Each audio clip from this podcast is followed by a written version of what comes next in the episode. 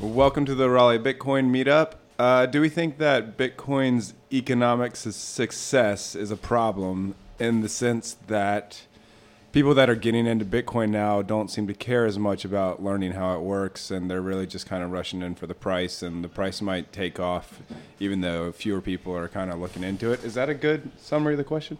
Well, I look at it. I, the way I think about it is slightly different. But so it's is the is what's happening now is Bitcoin a technolo- technological success in the general public, or is it an economic success? And I think it's people now believe in Bitcoin because it succeeded economically, and I don't think it's actually that bad. I think it's the only way you could have proven Bitcoin worked to anybody. That, and the reason is because the current system is so set in its ways and its logic that you couldn't make an argument to them just with logic that they would have bought into. They would have, you know, finagled some way around it where it wouldn't work in their heads. So you just had to prove it economically. But isn't that now a problem? That it's only been proven economically and people don't actually understand the underlying technology. It's a really funny concept because when I'm sure when uh, when all of us here first learned about Bitcoin, you sort of maybe conceptually get it, but then you download a wallet and like some you know buddy sends you some Bitcoin and you're like, whoa, that's amazing. So like you have to see it technically and then understand like the the price and stuff value behind it for it to really start to stick. But it's really interesting though that it, that success might overshadow the technical success that underlies any price action or worth or anything. Um, for me, I kind of I kind of go back and forth on this because it's it's for it to be a um, like a success. You know, we talk about the internet being successful and people using the internet but not knowing anything about how the internet works. But I think Bitcoin might be different in that when it, you know, when it takes a, a place in your life to store value or just from a level of interest or something, I think you probably, I think we're going to see more people get interested in it technically, you know, once it is successful um, financially for them. So I think it, I think it will come first for new people get in and it you know they see some some monetary gain or something and then you you you beef up on your technicals so i don't think it's i don't think it's a real worry for me Do you think it has anything to do with the fact that we're in a bull market right now? Because um, when we're in a bull market, like no one cares how the system works at all. But in the bear market, people tend to do that more. And another thing is, um, it, it, I I also see it as a problem because part of the trust of this thing depends on real humans understanding how it works. Like it, you know, that's why I like wanted to teach that class at Wake Tech was because like it it really was and kind of is important to me that s- some people really know how it works because that's like ultimately where the trust comes from. But maybe people they don't know how it works, but they can use any block explorer they want to verify that there's still just 17.5 million bitcoins and um, they can so they can vary the they can verify the monetary policy of the coin without actually running a node so maybe that's a technical level where they don't really have to understand how it works but they can experience the monetary policy and maybe that's enough of an understanding. Uh, but yeah, uh, I think it's tough. I think, um, and it might just be because it's a bull market right now that we're feeling that way. well kind of a semi-related topic to this is do you think many people run nodes or are core devs that own no bitcoin Do you think that that's pretty common No, not at all. I think you'll find a lot of people that say they do.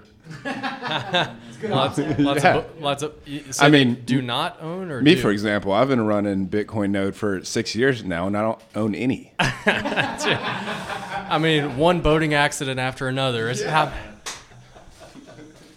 I think that's good, OPSEC. Uh, I don't know any anything else. No, but I feel like we can dig into this some more. All right, let, all right. So what if the future unfolds where Bitcoin just becomes like more and more popular, worth more and more, but the number of people who are learning about how Bitcoin works becomes fewer, fewer and fewer? Or is that even possible? Like, is it for every 100 people that get into Bitcoin, five of them are going to want to understand how it works no matter what? As as the industry grows, there's more opportunities to develop Bitcoin, just like the internet. So there's going to be more people that know, you know, different levels. There's going to be somebody who knows exactly what Bitcoin is and how to use it, and then there's going to be people who know how to use, like an email, know how to send it. There's going to be other people who just know that it works. Um, going with the efficacy of what you were saying, like I, I, I don't, I don't agree with that sentiment. That'd be the less people. There are people that don't that won't care. Like there's people that don't care about email and don't care about internet. But like the, efficacy of like technology and progress, more people are adopted to these innovations, and hopefully because it makes their lives easier, it's cheaper, etc. The, the we were talking about paradoxes like in the in the previous like episode. So to me, Bitcoin is one that's a rationally developed like protocol, but it is irrationally economically. Why? So What's that? Irrationally what? yeah, it, it is irrationally, economically irrational. So if it was rationally economical, two parties go into a transaction and say, "Hey, I've received benefits on both sides," Uh, meaning that they bo- both parties believe that came, they came out ahead. I either given up money and received a service or a product, and it was worth it for what I provided. Bitcoin is, I would say, perfectly irrational because why would you spend it if you think it was going to go up? There, somebody is thinking that they're coming out ahead, and one person is coming out losing, but they still go through the transaction anyway. Does that make sense or no?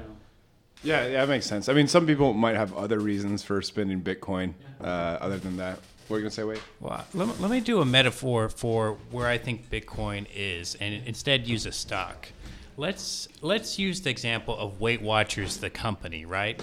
And it starts out as a ten million dollar company, but the purpose of Weight Watchers is to help people lose weight. Now that company could go from a ten million dollar company to a ten billion dollar company because the sales of their products goes through the roof. But what if it's not actually helping the people that buy the stuff lose weight? Is that that's the, my analogy for Bitcoin? That it's gone up in economic value, but if people are we losing track of the underlying reason because people are just thinking of it as an investment as opposed to, you know, Weight Watchers was created to, you know, But the economic rationality of that is that both parties went in, they exchanged money, and they got a service. It doesn't matter if they actually the weight was lost. It was that both parties came out thinking they went ahead. They, they, they, they gained from the transaction. Weight Watchers gained money. The person that's participating in Weight Watchers, they thought, hey, I got good value for what I paid. So economically, Weight Watchers is rational, regardless it goes from 10 million to 10 billion. Bitcoin is irrational because people go in either using it thinking, hey, this is going to go up in value, but why I'm using, it, I'm losing it. It's, it's irrational in that respect. I think we're still losing weight with Bitcoin. I think you're right. No, I, no, I mean that in, in terms of the analogy. Like I, th- I think uh, the the value, Bitcoin's intended purpose, you know, censorship resistant, sound money. I think that is the losing weight of Bitcoin, and I think it it's it's proving to work, right? Like But I think it, it raises a good point of how many people, you know, in the well, we won't use the Weight Watchers example, but like how many if there were, you know, a million people who held Bitcoin, like what would be the minimum number of people running nodes, you know, that would make it not lose its value prop? Mm-hmm. I mean, could there be a point in time where you know, bank, Bitcoin's trying to bank the unbanked, but will we have to like become economically rational at some point and say, oh, these bank accounts are going to make us lose money? Let's just try to maximize value and lose half the half the world, leave half the world behind. I, I kind of disagree with that sentiment. I don't think I think it's a novel concept when people talk about Bitcoin trying to bank the unbanked. I don't think that's what Bitcoin's been doing by any means. Like the people that are able to buy Bitcoin, the people that are able to figure it out, the people that have internet, that have computers, that have access to that, have access to the available time to educate themselves on what it is. Uh, for the purposes of owning it, and I I think that's a that's a fallacy that we've been feeding ourselves to. Like uh, fuel the revolution that Bitcoin is is changing, and we're also going to be helping all the the, the people that don't have. I, I think that Bitcoin is feeding into the, the haves and and the banked, and the people that have the most Bitcoin, the people that have the the money to buy ASICs, and the people that have the, the money to put in uh, a couple thousand dollars early on. Um, that that disposable income. I don't know what you guys think about, it, but I think that's a that's a, a fallacy we've been feeding ourselves as a, as a community for a while.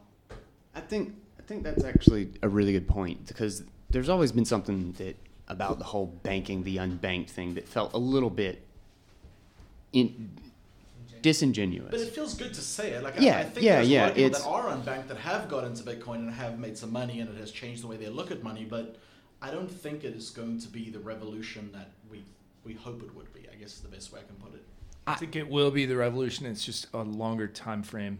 I mean, if you can have a bank without an ID card, that's the first step. yeah, like you don't need anybody's permission to have a bank. So while the early adopters will be the rich, it's it's our best chance so far. You know, it's not a overnight. It's not happening as quick as I wanted it to, but I, I see it as still the best possibility to bank the unbanked. So Yeah, the like it's not what's happening now, but I think it is an end game because the whole reason many of the unbanked are in fact unbanked is because the barriers like in their countries to actually have some degree of control over your own finances are just massive. And uh, but I think it's also like deeply tied to kind of the the trends in technology and stuff getting like crazy crazy treat cheap like the twenty dollar smartphone and stuff that'll run an app is that it's really fintech and uh, the lower cost hardware and lower cost open source software that will eventually get us there. Um, but Bitcoin will kind of be the foundation that means they don't have to worry about what's politically happening with SWIFT or the central bank as to whether or not they have access to a global infrastructure. Um, but it's not just Bitcoin at the base layer that's going to do the trick. It's like it's like we're waiting for the HTML in a sense of TCP/IP. Yeah, I think, I mean, I understand the sentiment about you know the the unbanked, but I think one of the greatest prerequisites to get there is that you got to be able to transmit a message to the network, right? Yeah. And what is that? Gotta have a connection to the internet. You- well, th- Like, that's really that's the point that that was the point I was going to get at is that you have to have a connection to the internet. Meaning that if you're a Afghan farmer in the middle of nowhere and you have a cell phone, but it just has SMS text, are you realistically be able to utilize this Bitcoin network? It, if you can through SMS text, that's one thing. Uh, if you can, then that's that's one step there. It's it, Custodially. Yeah, yeah, But yeah. You- you- You're getting there, but as the technology progresses, as these networks that cover like the global and provide global internet access, that's where I think you'll see the whole idea of actually banking the unbanked. Like they need to have that access, like that that that primordial, like you know, the, base layer, the, the be able to, to communicate. Very, very. I don't know how many Afghan farmers out there are going to have access to the block, like you know, stream satellite, like you know, communication network, where they can transmit a you know a, a, a message to the, the BTC network through that node out there. That's kind of tough. That's a tall barrier. I think there's going to be more fundamental requirements, you know, to get all these people connected. Once that happens, oh, I'd be very bullish about Bitcoin at that point. The only thing I would say is that there's plenty of people in like uh, developing nations that are technically banked, but it's with a state bank that anytime they want to do a simple like um, cash withdrawal, they're going to get charged a pretty high fee that uh, somebody in a non-state bank would pay nothing for, or even transfer that money to somebody else for a payment. So I think you can go a lot more shallow, and there's still a huge amount of people, but it seems like maybe the cost per Bitcoin may be the thing that has to get so high that nobody has any doubt, and then they will use that alternatively to their state owned bank. I, I think would everyone around here agree that everyone is eventually going to become banked, whether Bitcoin exists or not? as in having like a global access to like financial instruments. The financial the financial world wants everybody to be a customer. Yes. I think eventually, if Bitcoin doesn't get to everybody, AI will get to everybody because the basic ability to have a form of money that you can buy something over the internet, even if you're a very poor person, just being able to do, buy something with a card or to get a small, like a micro loan, is going to get to everybody. I agree with that sentiment. My only fear is is that if you think about like the ICO craze and the scams that have happened, don't you think that would happen to the ones that have never experienced it before? They're going to go through this like trial by fire where they realize, oh sh- shit, we've this is not good. This is not the real deal. Like, Oh, I, I meant Well, yeah, that but that- regular banks were going Yeah. to get to everybody. It was either cryptocurrency is going to get to everyone or JP Morgan is going to get to the whole world. Um, but you got to have an ID to get a JP Morgan bank. Like, Well, but that's How- going how- to change. but how, how much of the world is undocumented? is important. Yeah, but Just that's send going to change KYC. though. Once you know, once the face scanning stuff and Okay. Banks Yeah. won't launder my money. So um, I think they will. so- I'm pretty you- sure they will. I think you they'll adapt to my bag size. no, no, no. but but there, there's a relationship here. There's a relationship here with like government identification. Like, does the government need to issue everyone an ID in order for them to get a bank account, or are you saying that banks are just going to try to do facial recognition on people for them to get bank accounts? Now they're behind the curve. They're the whole idea and premise of like Bitcoin, the protocol bank, banking them bank, is that you don't need any of that. Yeah, but he's Yeah. saying the normal banks. The- Well, the normal again, normal banks would be behind the curve. I mean, you would you would think they it has to happen. Wade. like, hmm. you know, people want to like governments and banks and everybody wants to get these people plugged into the system. I mean, it seems crazy that they would not want that, right? How many free toasters can they give away? That's the real question. I'm sorry. How many free? I'm sorry. I'm sorry. I'm usually telling everyone get up to the mic. How many free toasters can they give away? No, I think you got a good point. You know, I, I think that it would it would approach saturation. There would be a saturation point where there's just people that are gonna, and it's gonna be such a small, minuscule amount of people eventually that would be just desirous of having no interaction with the bank, but it would be near enough to zero that it would make no difference. That I think it's a good point. I think the I think the goal of the banks though is to bring in customers that are going to make them money. Like somebody who's going to have two dollars, five dollars to their name in a week is of no importance to them. It's just yeah, but you can charge thirty percent on their- transaction fees, man. I, I actually disagree with that. I think that if you look at where banks have been making their money historically, it's on the the bulk of people that are low income or middle class. They make their they make their money in overdraft fees Mhm. and like in um, international transfers. yeah, and stuff you like send that. money to family back home. They are going to bulk up on on um, uh, posting profits off the people that have got less than five hundred dollars in the bank. Yeah, but I, would really argue think that's the case. I, I would argue that part of that is in how restricted their markets are, though. Is that they, they're not going to open a bank in a politically poor or unstable like environment that's Have you not going seen to be Franklin easy County? There's like them. 60 banks in Franklin County. Franklin County. That's all those Does things that you just qualify? Did that described just is that? did that just destroy my whole argument? did. you just you just done goofed, bro. So I mean, in that case, like, do we even care about banking the unbanked at this point? If it, it doesn't seem like the banks really care. I mean, I know Libra comes out and they say they want to bank the unbanked, but is this a serious issue for Bitcoin adoption? Well, I think Facebook might be serious about it. I think Facebook might realize that though the people at the very bottom will be good customers to have five years down the line, 10 years down the line.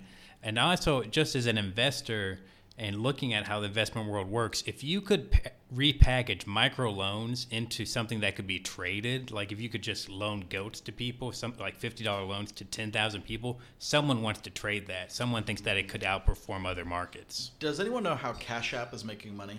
Like I I, was, I downloaded it the other day. What, what's their model? Well, they have a spread in buying and selling, and it's like you know two three percent spread, and they just make Talking the about for spread. Bitcoin or just Oh, everything? no, I'm just talking about just that people that are that are getting on Cash App to put some dollar bills on there. I've got a I've got a uh, 18 year old nephew who owns I think two or three hundred bucks in Bitcoin that I gave him a while ago, and uh, he got a card from Cash App and he put some cash on there and goes around with a big swinging dick like he's got a like he's got a card. There's- like he's been banked by them, right? I Yeah. mean, can we is is that is that a fair assessment that Cash App's Yeah, banking? because you, can ACH deposit to your Cash App account. But like they- they're doing a hell of a job, but how are they making money off those people? They have, uh, I think it's fees on uh, with. On the speed of deposit, I think you'll get your money either way. But if you want it right now, you and- can get it deposited in seconds. yeah, then you have to pay a with fee. like a ten or twelve dollar fee or whatever, based on like I think like a percentage or whatnot, like maybe like one percent or something. So like the the idea that I think big banks aren't interested in um, the unbanked, I think is a bit of a, a non sequitur because look at who's financing these kinds of companies. You know, Cash App. I don't, I don't know who did Cash App, but it's got to be a bunch of hedge funds behind it. No, it's Are Jack you- Dorsey. No.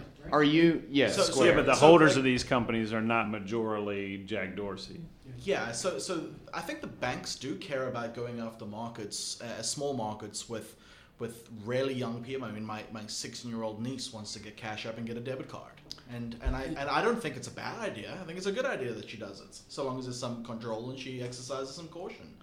But I think that they're smart enough to know that they can't get them to come in for a toaster anymore, and a free checkings account's not the way to do it. I think you got to give it to them on their cell phone, like Cash App's doing. The other thing is uh, Square charges fees for merchants or whatever, so that may also be kind of a loss leader for getting as many people on board their platform as possible to immediately. Like, by the way, are you opening up a business?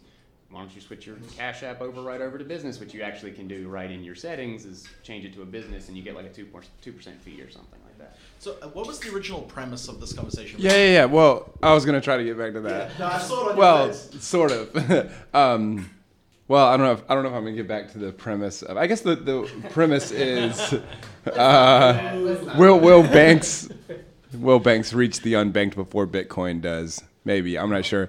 But but one thing I wanted to add to this was we're all talking about the banks providing services, but we're not talking about the quality of the underlying money.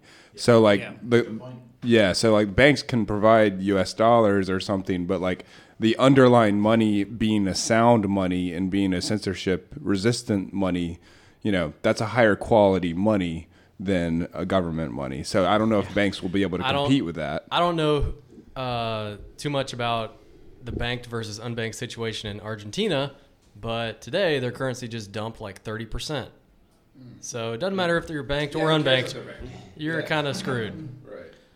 I mean, I think it would take a, a large scale collapse of the US dollar before that scenario plays out. I think still in the future, there's going to be a, a, a sizable majority of people that will still use government run currencies because it's not necessarily just whether or not it collapses or not, it's relative to the entire playing field. How is my currency doing? And that's literally why the USD has been in a, in a, in a place of supremacy is because if you compare the USD to the pound, to the euro, to the yen, to the yuan, yes, they're all losing value, but which is losing faster than the other?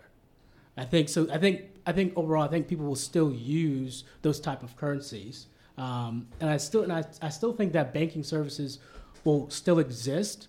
Um, mainly, it will become specialized for the, the the wealthy. Maybe they won't necessarily just provide the ability to bank, but there's going to be a whole host of services like state planning, tax planning, this planning, that planning.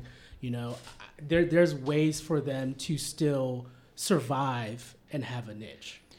One thing that when you were talking about fiat currencies that, that just occurred to me is the weird existence of fiat currencies that are multiple countries. So that the euro, as far as a fiat currency, why would anyone loyal to the euro at all? Why would if you're Italian, you're going to use the Europe's currency instead of Bitcoin? You're you know you're that has nothing to do with Italy. It's you know that's pretty vague. So I think you could see adoption there like drop pretty fast. Also, the euro is always trying to collapse. Brexit is always trying to collapse it.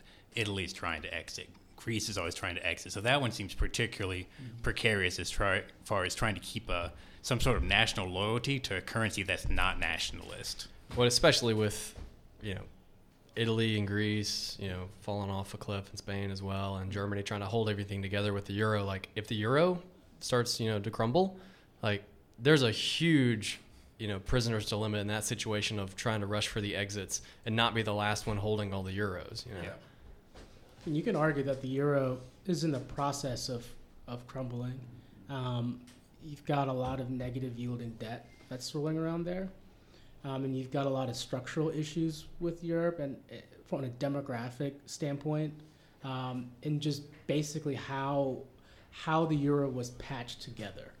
It there are a lot of problems for them to overcome, and they're constantly getting attacked by individual countries threatening to leave the euro. So they've they've just got a whole host of problems that they need to sort out. Everybody who's not Germany or France knows that they're second class citizens in the Eurozone. Yes. Um, and that when you're talking about it's all relative, like every you know the money is relative to another country's. Um, if Bitcoin is in that equation too, I mean, what do you think Bitcoin is in that equation of being relative to? Because if it is, then that changes a lot for if I'm going to be choose to be banked by a fiat bank or be banked by Bitcoin. I mean, do you is that in the conversation, the relative conversation? I think eventually, once it no, it's not now, but I think it'll once it reaches a, a breaking point to where banks and other institutions begin to use Bitcoin as to send value across the globe. I think then we can revisit that So next week. conversation. Yeah, next week. That's all I'm saying. I think I've been trying to figure out what is what exactly bothers me with the term like banking the unbanked. Like what what, what do we mean by banking? It's it's too Silicon Valley. You know, it could be any Well, it- project, any startup could be claiming to bank the unbanked, and you would never believe them. yeah, yeah. Um, the an analogy that comes to mind is like akin to thinking of like, are we going to figure out how to get everybody a landline when the internet is born? And it's like, well, that's not the point. We want to change the idea of finance and banking and make it an open system. And uh, I, I think I, I mean I agree with Jameer that I think like we're going to have the opposite of getting rid of like the idea of banks, quote unquote, but that we'll actually have an explosion of financial services in little niche markets that have never been possible before, and little like micro loans and things. And in the realm of like the idea of like possibly fiat currency still being around, like maybe a majority of people, I think that will be analogous to the idea of your grandma has a landline, but everything's packet switching on the back end. Um, it's all over the internet. It's not a phone network anymore. It's it's the internet. I think a more specific application about the banking the unbanked is that when Andreas talks about like how difficult it is for him, even though he is a uh, I think British national, but he was born in Iran, and so he if he mentions that in any financial situation, like he wants to let's say open a bank account in the United States, place of birth, yeah, place of birth, Yeah. Iran. Well, the moment he puts that in there, next. Yeah. Can't open a, open up a bank account. Cannot transfer money. Yeah. Uh, that's the I think one of the premises of the idea of banking the unbanked is that you are in a, a a financial blacklist if you come from certain countries or try to send money to certain countries. So I think that's what the primary benefits or the idea of banking the unbanked. I think we're maybe you know m- missing the perspective of like what provide what it provides is that it is borderless, you know, censorship resistant. I mean, it that, that you are able to control the very money, be it fiat, and then transport it into a mechanism that goes globally, that you literally can just take it anywhere.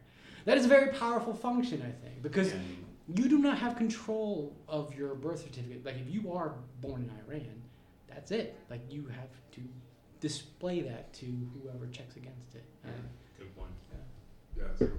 Oh, I I just wanted to add when we talk about unbanked, another, you know, I'm like an American. I don't, I don't know what it's like, you know, in third world countries, but some unbanked that we have here are teenagers. I mean, obviously other populations too, but um, I remember. So we used to have this meetup at Starbucks, and one time I walked into the, I reserved the conference room, but there were these freaking teenagers in there, and I was trying to kick them out, and I was like. Uh, but I was like, oh, you guys can say we're having a Bitcoin meetup here if you guys want to stay. You guys know what Bitcoin is? And they looked at me and they were like, of course we know what Bitcoin is. like, so, yeah, yeah, they, they had Bitcoin wallet apps on their phone. Like, so that that's another class of the unbanked is just the young. Yeah, if you think of So- the government as your parents, and then you have your real parents as a teenager. You can essentially do whatever you want if you have Bitcoin. You don't have to go, "Hey, Dad, can I borrow your credit card? I want to buy this game." It's just, I'm going to buy the game and create something on it. That should be that should be our new campaign. Instead of banking the unbank, it's going to be like "fuck your parents, do what you want." So It's like your sketchy Uncle Bitcoin. You're like, He'll let you do anything. so this is an idea that so this is an idea that kind of just came to me um, that just came to me about um, the, the relationship that could arise between bitcoin and banks. So one of the biggest reasons that traditional banks don't provide services to underprivileged communities i mean number one uh, capital is part of that but another is data. They don't if they want to extend credit to you how do they know if you're credit worthy how do they know that you're going to pay it back and so what i think may actually end up happening is that if bitcoin reaches that level of adoption and a lot of those underprivileged communities begin to use uh, bitcoin for their everyday or part of their everyday lives they don't have to use it for everything but just some way well that's data now that I'm sure that somebody in the future can now mine and figure out.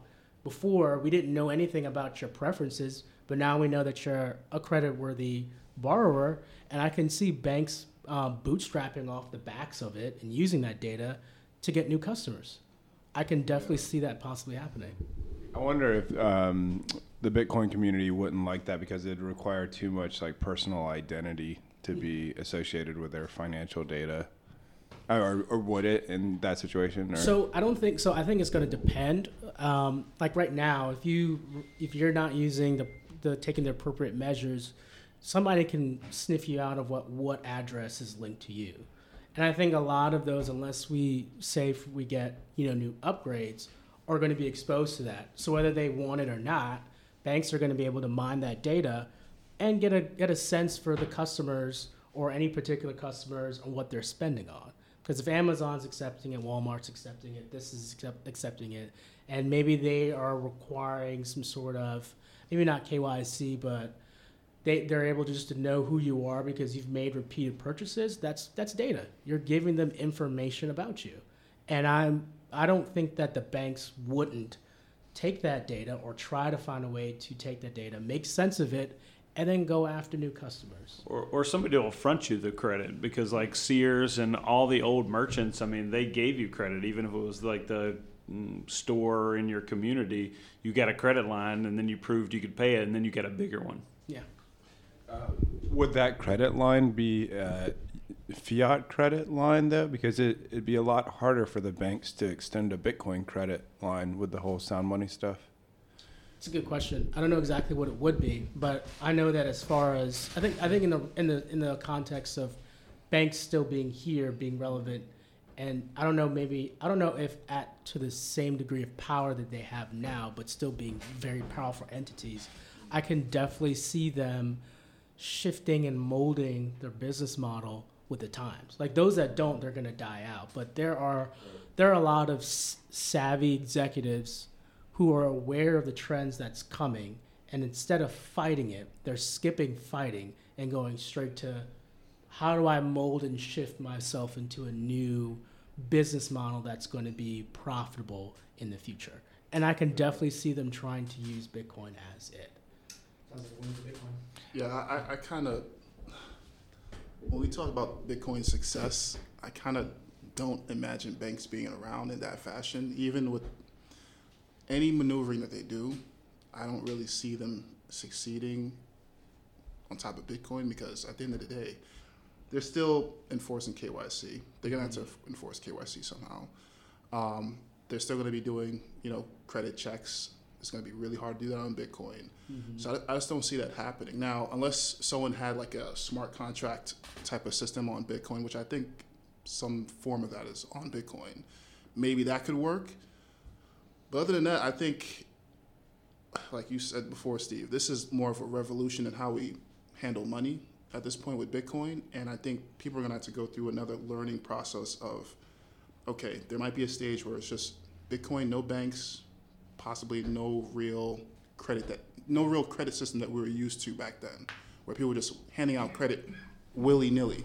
You know, this this is like okay, you have hard money here.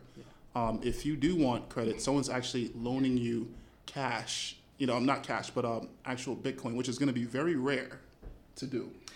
So So going to your statement about whether banks exist, I think they will because there will be a segment of the population that literally just they won't care. They, they want the custodial aspect of it. But I think this is this is the benefit that will happen uh, because I just don't I don't I don't, I don't foresee banks like not existing anymore.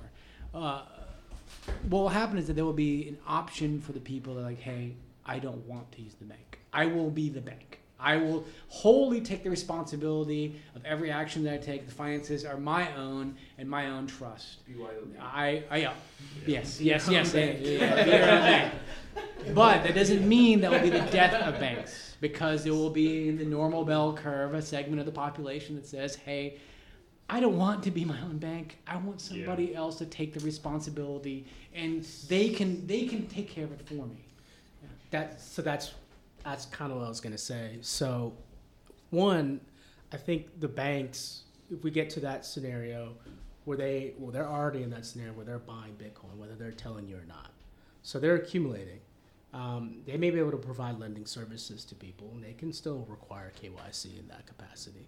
I mean, they won't. It won't be on it, but it'll say if you want to do services and hold and park your bitcoins at a bank, we need to know who you are, and especially the wealthy, because they don't care. They, the wealthy don't. The wealthy really don't care. They just want to offload yeah, any counterparty risk onto another party. yeah. But my problem is though, once we're at that level, just like Mount Gox was a custodial based exchange. Once Bitcoin is there and banks are all over Bitcoin, these guys are getting hacked left and right. They're gonna get hacked. They're gonna get just slaughtered, right? What does that do for Bitcoin's reputation? That's good. I mean, it's not your it's a- keys, not your coins, man. Yeah, I don't think, I think it's largely well, not largely, but I think it's irrelevant because, yeah, yeah the, the the premise of security that Bitcoin provides is that it's a singular aspect of it that you are in control of your keys, uh, that you alone are the the sanctity and you have the, the your castle and your domain. So the, the the twofold problem that I see is that one, the, the reason why people will probably utilize banks still, even regarding with Bitcoin, is that it's like the idea of why um, uh, Warren Buffett doesn't really care about Bitcoin. Why? He's an old white man that has is worth billions. He doesn't have any hardships. The man on a whim could be like, oh yeah, I want to I want to buy Disney World for the day. Like I just want to go there for my grandchildren, who I have 80 of them. I just don't want anybody there. I'll buy it. This man doesn't have any hardships. He doesn't care about banking the unbanked. He- The man has limitless resources. The second thing that he has access to, unlimited financial opportunity. All these like derivatives, options, and futures. He extends the very dollar that he has. He can extend it to like, all right, now I get a return of like three thousand percent if I invest in this mechanism or that mechanism. It, He has no barriers. he has Yeah. no bar- financial barriers whatsoever. No. So, the very people that utilize Bitcoin at first, regardless of whether or not they go into a bank, is that now we have the the entrance into like you know a, a, a financial mechanism that's global access. But the people like I would say around this table have access to financial markets that are far superseding beyond that micro lending, like you know, loans, mortgage, you know, various like you know, Startups. Uh, yeah, startups, like you know, Kickstarters, crowdfunding, far beyond what just Bitcoin provides. But, but that's, the population, the global population, doesn't have access to that. But I mean, that's that. What's the difference between that and fiat at this point, right? There's no difference. Yeah. People won't even be able to differentiate. Okay, then why is Bitcoin around? I just use U.S. dollars at that mm-hmm. point. I mean, there has to be a clear reason why people would shift from what they're using now to Bitcoin based on your what you described. Yeah. I, I, don't, I don't see people Y- shift. Yeah, at- on that point, we're not necessarily building a better bank. We're building a better currency. which is why they're going to switch to Bitcoin. So the premise is that the banks would, would take whatever everything that they provide, which which based on fiat, and then the underlying protocol, not fiat anymore, is Bitcoin. Yeah. Like that's that's the I, I definitely understand that, but if you add so many, la- the banks are gonna put some some fucking layers on this Oh, thing, yeah, yeah, right? yeah. Sorry, They- for, sorry for their cut. cursing. They want sorry for cut. cur- sorry for cursing, but Yeah, they they're gonna put layers, not just Lightning Protocol layer two. They're gonna put like layer ninety nine on freaking one thousand on this thing. it's not gonna Bitcoin will not be recognizable after they're done with this thing. So I'm that's my worry is like okay, we have a really strong core currency, but when the banks have their hands on it and they're doing like um, some crazy whatever manip- manipulation they do, is this gonna hurt or help Bitcoin? When you say I- manipulation, what do you mean? Well, I, I mean, for me, it gets it gets back to like the peer-to-peer network of the Bitcoin protocol, and that's why, like, for me, like I think back in you know back many years ago, back you know version zero point zero eight or something of Bitcoin or whatever, you know, way back. Like, if you were to try and sync that client today, it might not ever sync because it's so slow, and the you know the pace at which blocks come out now just it wouldn't catch up. But now, you know, if you have a good connection and you're running most current version of Core, whatever 18 or whatever we're at now, um, you know, it can sync in a couple hours or a day or something. You know, if you have a really good connection. Um, but what what interests me is we, we, we started the conversation talking about the person, you know, the, the goat farmer in Afghanistan. Like, do technically do, do you guys see things coming on the horizon that are going to make it you know exponentially that much easier for that person to, to run a full node and to be his own bank in a Bitcoin sense? just one quick thing was that um, so to answer your question about like all the layers that they're adding, they're not adding it at the core, right? They're adding at the edges, so it's it doesn't matter. It's regardless because the core is still solid. They can you, they can add whatever they want, like beyond you know, you know the second layer, you know whatever, but the core is still solid. Yeah, like there's they can put KYC to say if you want us to have custody of your assets, we we didn't know who you are, yada yada yada. But it's like cash. If I want to buy something from you and you agree to sell something to me, it can be under the table and we can use Bitcoin. I think it has much further reach because of that elementary nature where the core of the ethos of what Bitcoin was here for was just that. Like everything else is just getting a little bit more complex. But if you break it down to its elementary parts, it's the fact that if I pull out a $5 bill and I want to buy something from you, I don't want anybody to transact or know what I'm purchasing. I can do that as long as you're willing to sell me something for five. And it's all opt-in stuff, you know. Like consortium of banks can can create layer 99 or 999 on top, but like you don't have to run Lightning if you don't want to. You don't have to run the bank layer if you don't want to. Just run the base layer and you'll be fine. I have a question that I don't know the answer to, which is when did banks emerge? Was it something that like ancient Rome had, or when, when did we transition? When when did we transition from I'm a rich guy, I'll loan to you because you need some money to I need a middleman to handle that? Like what what is a bank really I, doing? I think it was back in the 1500s or something. was it was the Medici's? Yeah, but basically, the I think the reason that came about is because, like, say you're a bookie, and you've only got you know thousand dollars to lend out, and if if you lend two hundred to one person and they stiff you, you're fucked. You're out of business. You know, you lost like twenty percent of your whole portfolio. So you needed a bigger and bigger pool of assets to be able to lend to where it decreases your risk per unit. So you know, lending, you know, big big groups of people lending just turned into banks, and that's how it happened. Okay. All right, so I'm going to try to tie together what Daniel asked a little bit with like the layer stuff, and um, I think it all comes down to how many people can run nodes on the base layer, right? Like, and I actually I slightly disagree with you. I think you could run version 0.8 of the Bitcoin core software, and I think it could catch up um, if you are on like a decent computer. Like it's, it, you know, that's that's the I whole. point seven. That's what. I Oh, point seven. Oh, yeah. Fuck, yeah, forget point seven. No, no, point seven. was that. Um, Checkmate.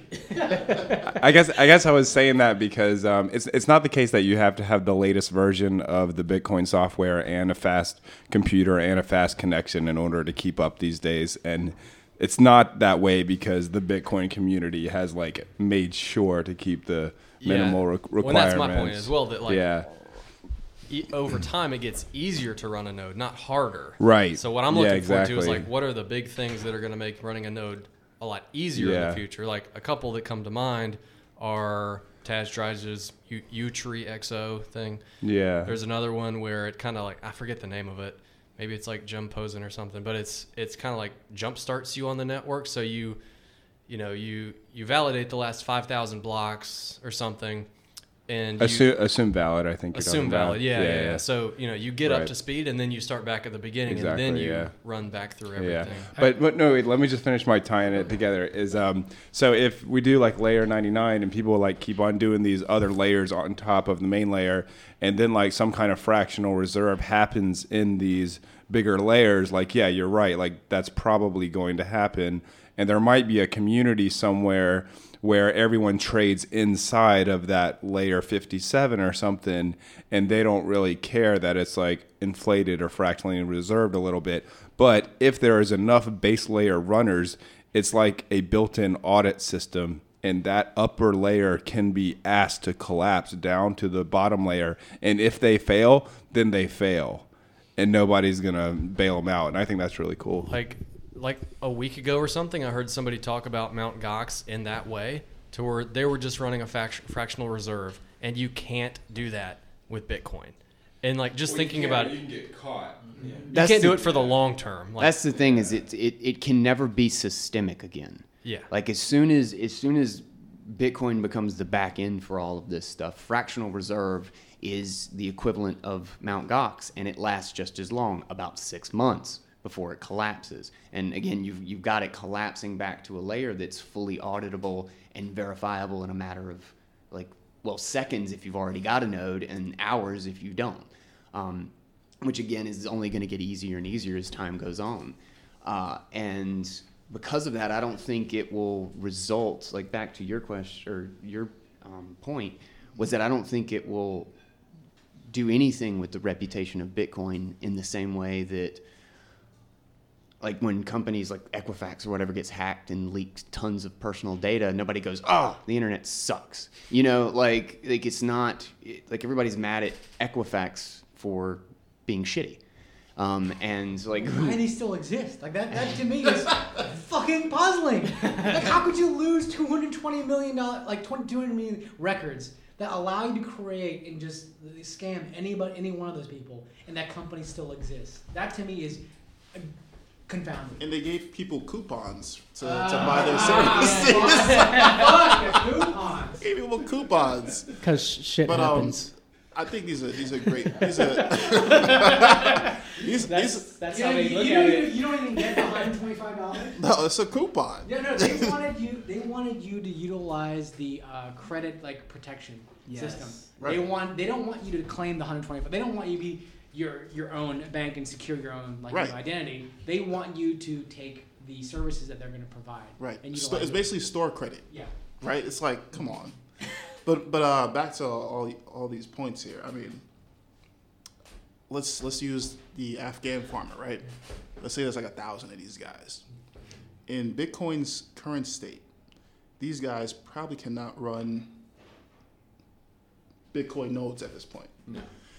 So, who's going to reach them first? A bank that says, "Hey, we're holding custodial Bitcoin," or Steve, who's hmm. you know a bit Bitcoin eva- evangelist, right? Who'll teach them how to run nodes and have them running nodes in a couple of weeks or something like that, right? I, oh, The bank, the bank will, will, will reach them first, give them their IOU bitcoins.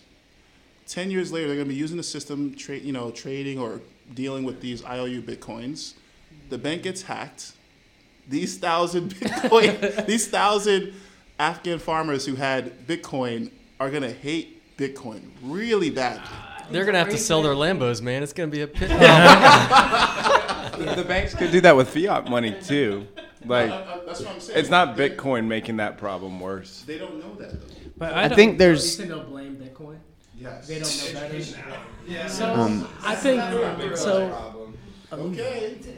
Um, I think I think there's two I think there's two assumptions here that about like the market maturity is that the fallout from losing someone's Bitcoin is not the same story as the fallout from losing someone's data at Equifax.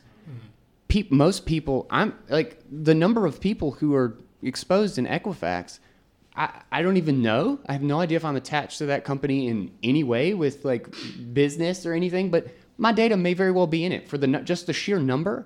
Like it's probably there. Well, it's- not just that, but you got to imagine it's 220 million, like you know, citizens of the United States. Um, it may not be you directly, but uh, it's a good chance that Somebody that's you know- purchased? Yeah, No, no, exactly. somebody in a direct relation, like like Oh, one okay. degree away from you, Yeah. that, that they've been compromised in some way. Yeah. Um, but because of that, like I'm not. Where's how's it personally affecting me right now?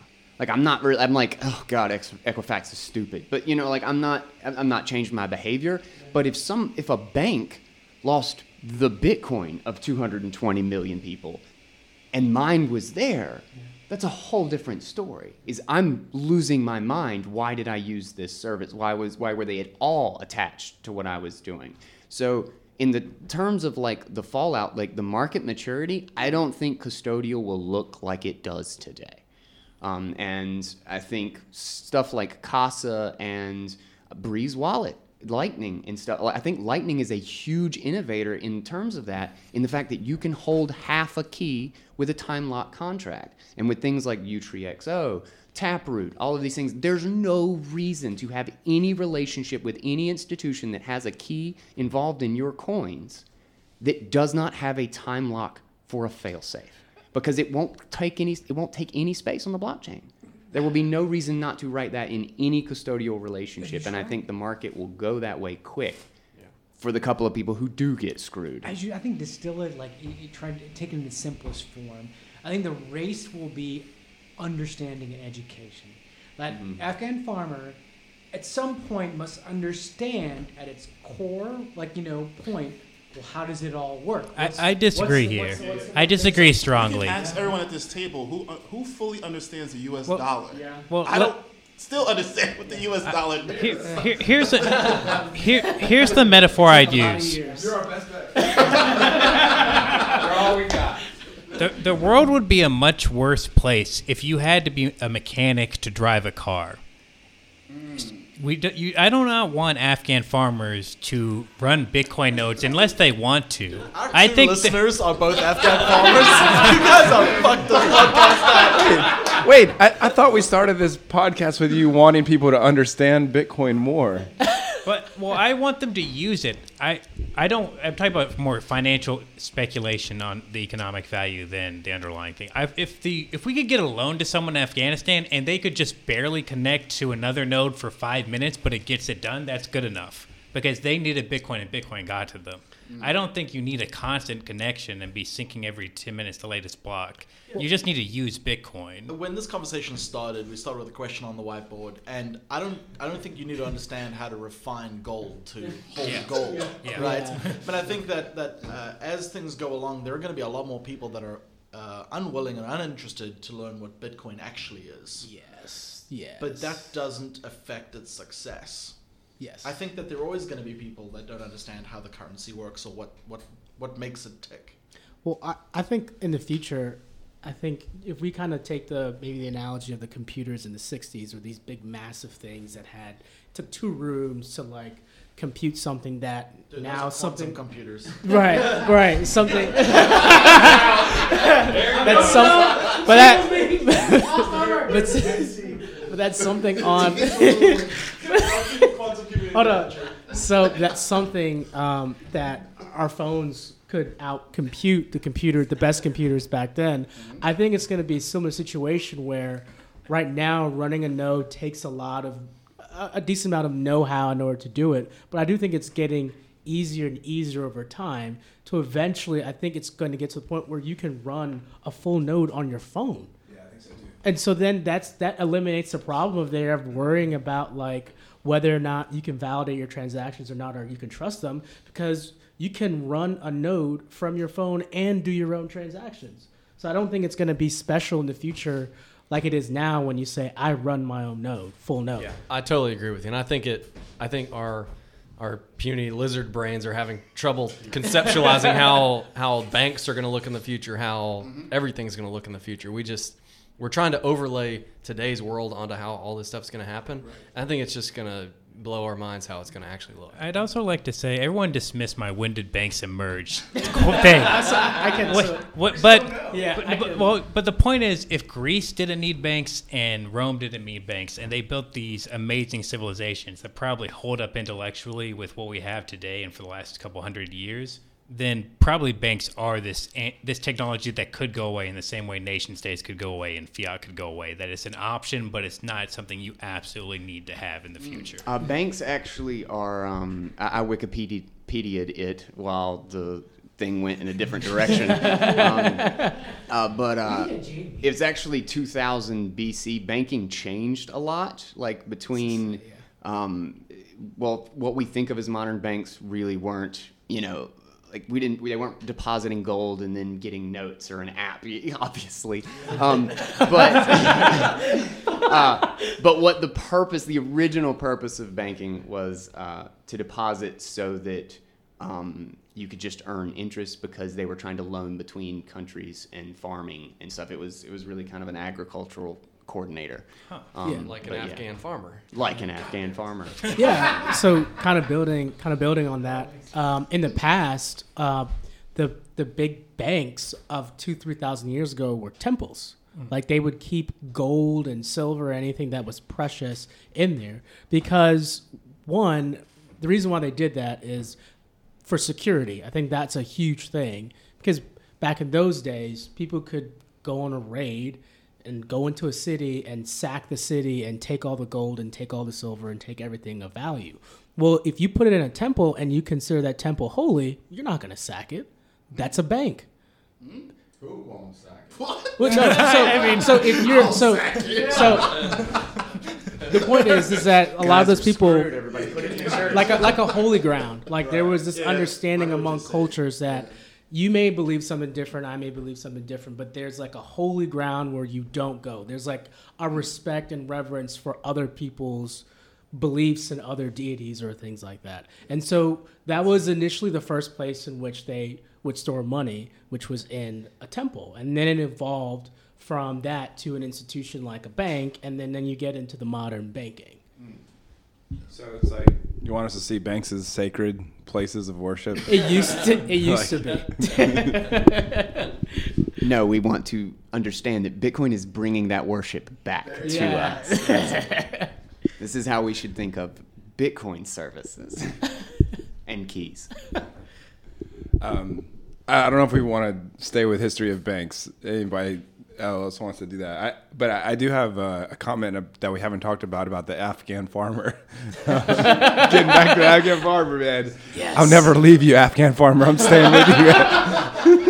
um, uh, one uh, one aspect that we haven't talked about yet is how the information gets to him. So, like, we do Bitcoin meetups here. We also watch TV. Like, um, how does information arrive to the Afghan farmer about what this new form of banking is and his options for the new form of banking? What advertisements does he see? Like, what friends does he talk to? What web pages does he go to? And um, I've got a real simple answer: just ban advertising. I hate commercials so much. Anyone who advertises just needs to be killed. No, I'm just kidding. I just want to make a quick No. shout out. Quick shout out to Salt Lending. Um, No, because okay, because okay. Sorry, that's a little strong. I take that back. Can we can we, can we edit that out, Jared? Um, no, but uh, when you were talking about how the banks were going to be the first to reach the Afghans, I think that's because the banks have such a strong advertising budget. But if if the farmer doesn't value advertising and only values information that he learns from a trusted friend, if that's the only information that he'll take seriously, then Bitcoin might have a better chance than the banks do. But by that logic, he's like equally likely to get into some uh, multi-level marketing like, Shitcoin? makeup company. I don't know. Maybe I mean, but like if we think about this meetup, like it's harder for that kind of BS stuff to exist person to person than it is from advertiser to consumer. I think. I know. I'm just anti-advertising. Whatever. I mean, look at look at how um, Cash App works, right? When you first get onboarded on Cash App, that's not your Bitcoin at first, right? So that I mean, the farmer, let's just say the farmer, has a friend and he's like, "Hey, how do I get Bitcoin?" Oh, just download Cash App. At that point, he's onboarded on an IOU at first. And he might use it as an IOU without ever doing the full KYC check and claiming his keys. And Cash App can easily get taken down, hacked, whatever, and he's had a bad experience. But I, I you know, I think it was either you or Daniel that, that um, brought it up that made me actually think about it. If my bank did get hacked, right, the Bank of America lost all my money. I actually wouldn't think of it as like, oh, the U.S. dollar sucks. At first, I would think of it like Bank of America is trash, right? Chase is trash, right? I would have to do some really serious research to understand, like, oh, the U.S. dollar is actually pretty flawed, and this is why this happened. So yeah, I, I kind of take some of my comments back, but at the end of the day, it's still a reputation hit. To, at least I consider a reputation hit if someone is doing IOU Bitcoin, they get hacked. Those users who are using that service of IOUs have a bad experience at the end of the day. But then, are you ignoring the people that have discovered it without going through that custodial system? So let's say they just hear about Bitcoin, so they hear about the Cash App, but then they hear about well, well what's what, what's Bitcoin Core? Like what's Bitcoin.org? Like the just the underlying basis of it. Well, then how do I get that? Well, then you got localbitcoin.com. Then you got well other mechanisms for oh I have some I'm to be able to like airdrop it or I'm to buy it uh, you know directly from cash. You need to have a wallet. All right, what's a wallet? And then you go to this kind of like investigative spiral of determining well what is the underlying technology behind it. So for every person that I would say that that it gets sucked into the custodial aspect of it, there's got to be people that just discover it naturally on the other side. Like just like well what's the underlying basis like the white paper. Well, maybe not reading into that, but like just understanding the the the, the, the point that doesn't touch the custodial aspect of it, the, the, the banking portion of it. There are going to be people that are get they're going to get burned. That is a given. That is going to happen. There are lemons out there, like cars that are just just garbage. Uh, the entire spectrum. That doesn't mean the entire product line is garbage. It's that that one particular person had a very bad experience. Quality control wasn't great, but I don't think you have to worry about quality control for Bitcoin. It's it's still Yeah. solid all, all throughout. It's it's it's it's you know keystone. It's it's it's it's solid. It's A plus all the way through. Um, what I think, I think this is all really a transitional problem too. Is that this is only while we're moving from the old to the new, in which we even have to worry about this question of what does this do for Bitcoin's reputation? Because like after after it reaches market dominance, like it won't even again, it will just kind of be the default, and people will j- just in the same way that people don't think about the internet's reputation anymore. Um, so I don't know. I think it's I think this is all just like a short term. It'll be Cash App. Yeah, yeah, yeah. I, I suspect it happens pretty similarly in each culture that Bitcoin will always come in in the black market. And it might not be drugs in a given culture. It might be some other aspect that money's not allowed to touch that culture. It'll start there, it'll transition to the gray markets, and we'll last get to kind of the normal, you know, regulated markets. But you can think of it, even like it, the exchanges we've been using the last couple years were really a gray market product because they should have been doing KYC the whole time. So the gray market's bigger than we let on, and the black market. You know, if we're really talking Afghan farmers, like should a goat farmer be using Bitcoin? No, but should an opium farmer? Maybe. You know, Possibly. farms both. if he farms both, that's nice. That's Litecoin. oh no. But yeah, that's an, that's another interesting construct, though. I mean, the internet has a ton of websites, services, apps on top of it. These things get destroyed, scam people all the time, but no one blames the internet. There's no old man screaming at the internet. screaming They're- at the they were internet angry when- at 8chan. you They're angry at 8chan right now. Right. But I. So do you guys think the, the internet is is kind for me it's kind of different because it's not really money. It's not like it's not money. Bitcoin is money, so when things get broke, things get hacked on the current state of Bitcoin right now, and that's what I'm, that's what I'm thinking about right now. The current state. I think that's. I still think that's a hit for some reason, guys. But I think in the future, what's going to happen is, like Daniel, you said, we don't know what the hell is going to look like, and I think it'll even out. It's going to be a bank type of system that we wouldn't even today. We probably wouldn't call it a bank, but it. Yeah, so. oh, coaster. But yeah, I think um, it's it's just interesting how we're just trying to like fit in this future model into the current model that we have right now, and I just don't think it'll be the case at all. One, one thing in relation to what you were talking about before with like Cash App extending the Cash App Bitcoin, and it's not really their Bitcoin until they actually withdraw it on the main chain to themselves. I've I've struggled with that in like talking with new people and for example recommending Coinbase to someone or recommending Cash App these days is because I'm not going to recommend to a new person that they download Bitcoin Core and do all that stuff themselves. I am going to recommend them this slightly riskier layer two stuff in hopes that it might catch on with them and they might like withdraw it.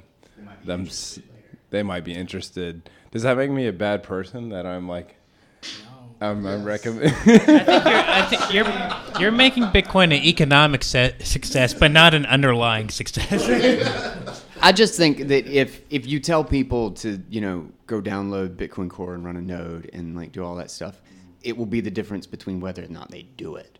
You know, like like nobody wants a homework assignment like to figure this new thing out unless they already have some incredible pressure somewhere else to do it. Who runs a full node? Not getting doxxed. Wait, you have no I lost my full node on a boat. I don't have any Bitcoin. I just have a full node. You're running full node from a boat, man. That's small block satellite, man. dude. Forget the farmer, man. He's running it in the ocean. Right, man, you're not running that Mars side chain? Come on, brother. Goddamn. But but for real, I, I think it's I think it's totally fine. And I think that's the preferable way to onboard people is to make it as easy as possible. And if it sticks and they ask a follow up question like, oh, you know, fill in the blank, interesting follow up question that you've actually piqued their interest, then yeah, feel free to. I also ask that think- second layer question. I think nodes are more important when Bitcoin's under attack. Like I think we sh- you need a lot of people that are almost like the national guard that could spin up their nodes at any time and be ready to go quickly, as opposed to at most of the other times you j- just uh, need a sufficient number. But other times you might need enough so that if half of them got taken off by some state actor or something, they we still have enough to keep going. My question is, in what what instance is the best possible case to introduce somebody to the use of Bitcoin? Like, hey, I want to buy a beer, or I want to buy a car, I want to buy a house, or Drugs. Depends on the person. I Yeah. that's wrong. Yeah. I think Well, that's 100% correct. I think drugs is the best use case for Bitcoin for onboarding. Yeah. Maybe you've got like an electronic music festival coming up in the near future or something like that. I don't know. Gotcha, gotcha, gotcha.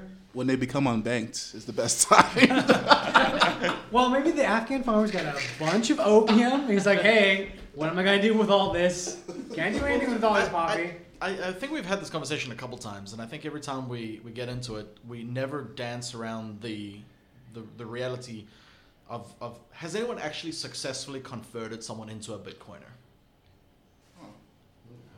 I mean, like uh, Yeah, like 15 people, Like- all like- in my family. What- so- I mean, so all in your like, immediate like my family, right? friends, not not immediate family. Well, So, t- how did you do that? That's what we need to talk about. We need to talk about like the actual practicalities of doing it. If we're going to talk about how to onboard people, what was their peculiar susceptibility to the interest in it? You have to be interested in discovering what sound money is, why it's a better form of money before you can understand that you can buy drugs online with it. I didn't convert people. Sorry to interrupt. Just quickly, uh, I didn't convert people. They just saw the fucking bull run in 2017 and they're like, I'm gonna make a, a bunch of money. And they're like, all right, I'm gonna. What's Bitcoin? And then Litecoin and all these shit coins. That's. That, it wasn't converting them. They just saw, hey, there's an exotic asset. I can get some gains, and then then they got Yeah. it. Do, out of the people here, do you think you can, you know, you convinced yourself, or did someone convince you? Myself. It's one hundred percent. You have to convince yourself. I agree. You, Yeah. you have to convince Yeah. yourself. The thing is, is that like you have to get them curious about it. Um, and one of the things, like I, I usually open, like when I'm talking to people about it, it almost always comes up just as kind of like a, a an interest of people. Like it's like, what is this silly thing that You I gotta get them about on the Bitcoin curious or Yeah. buy curious. Yes. bit, bit curious.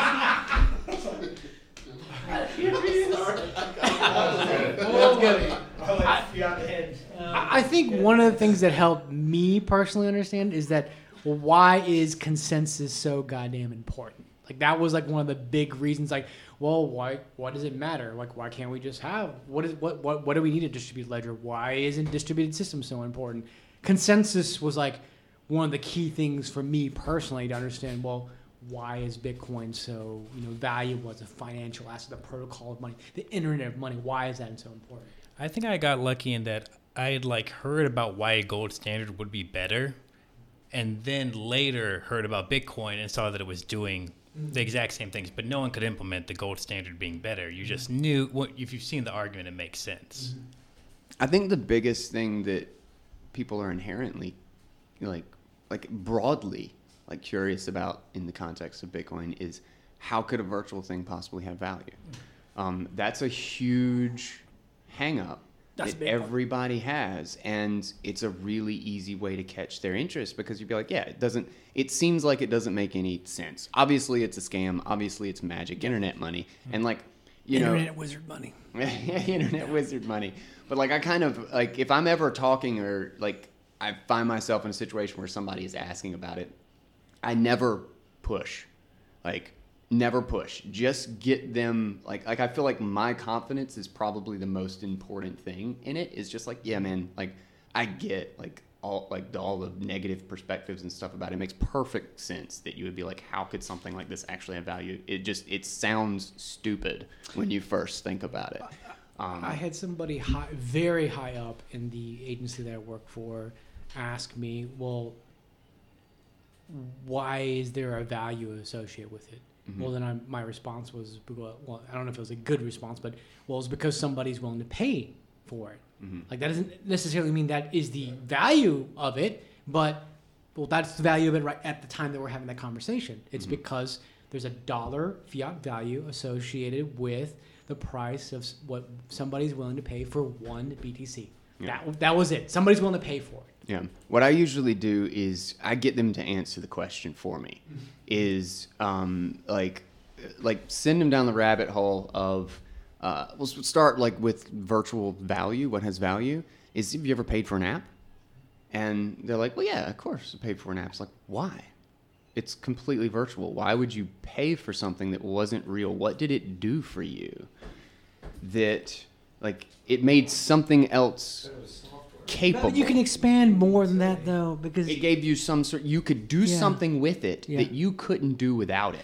Yeah, but if you have the economic mind to extrapolate, well, if you were to expand that value, now, yeah, it may cost one ninety nine or three ninety nine or fifteen ninety nine, nineteen ninety nine, whatever.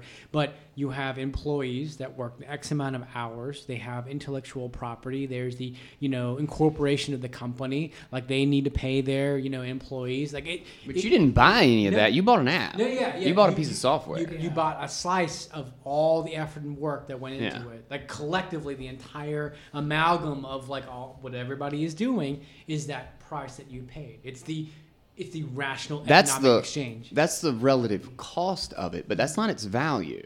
We can dig holes all day and be worth they'd be worthless. Um, and in that same sense, if you tried to say like Bitcoin was valuable because of that, well then how many thousands of developers and like its history has been put together from precursors and Well, like then are you talking about- cryptographers that have put it together. Are you talking about intrinsic value or like an actionable value? So intrinsic value doesn't exist. Okay. And once you get to the base of it, Yeah.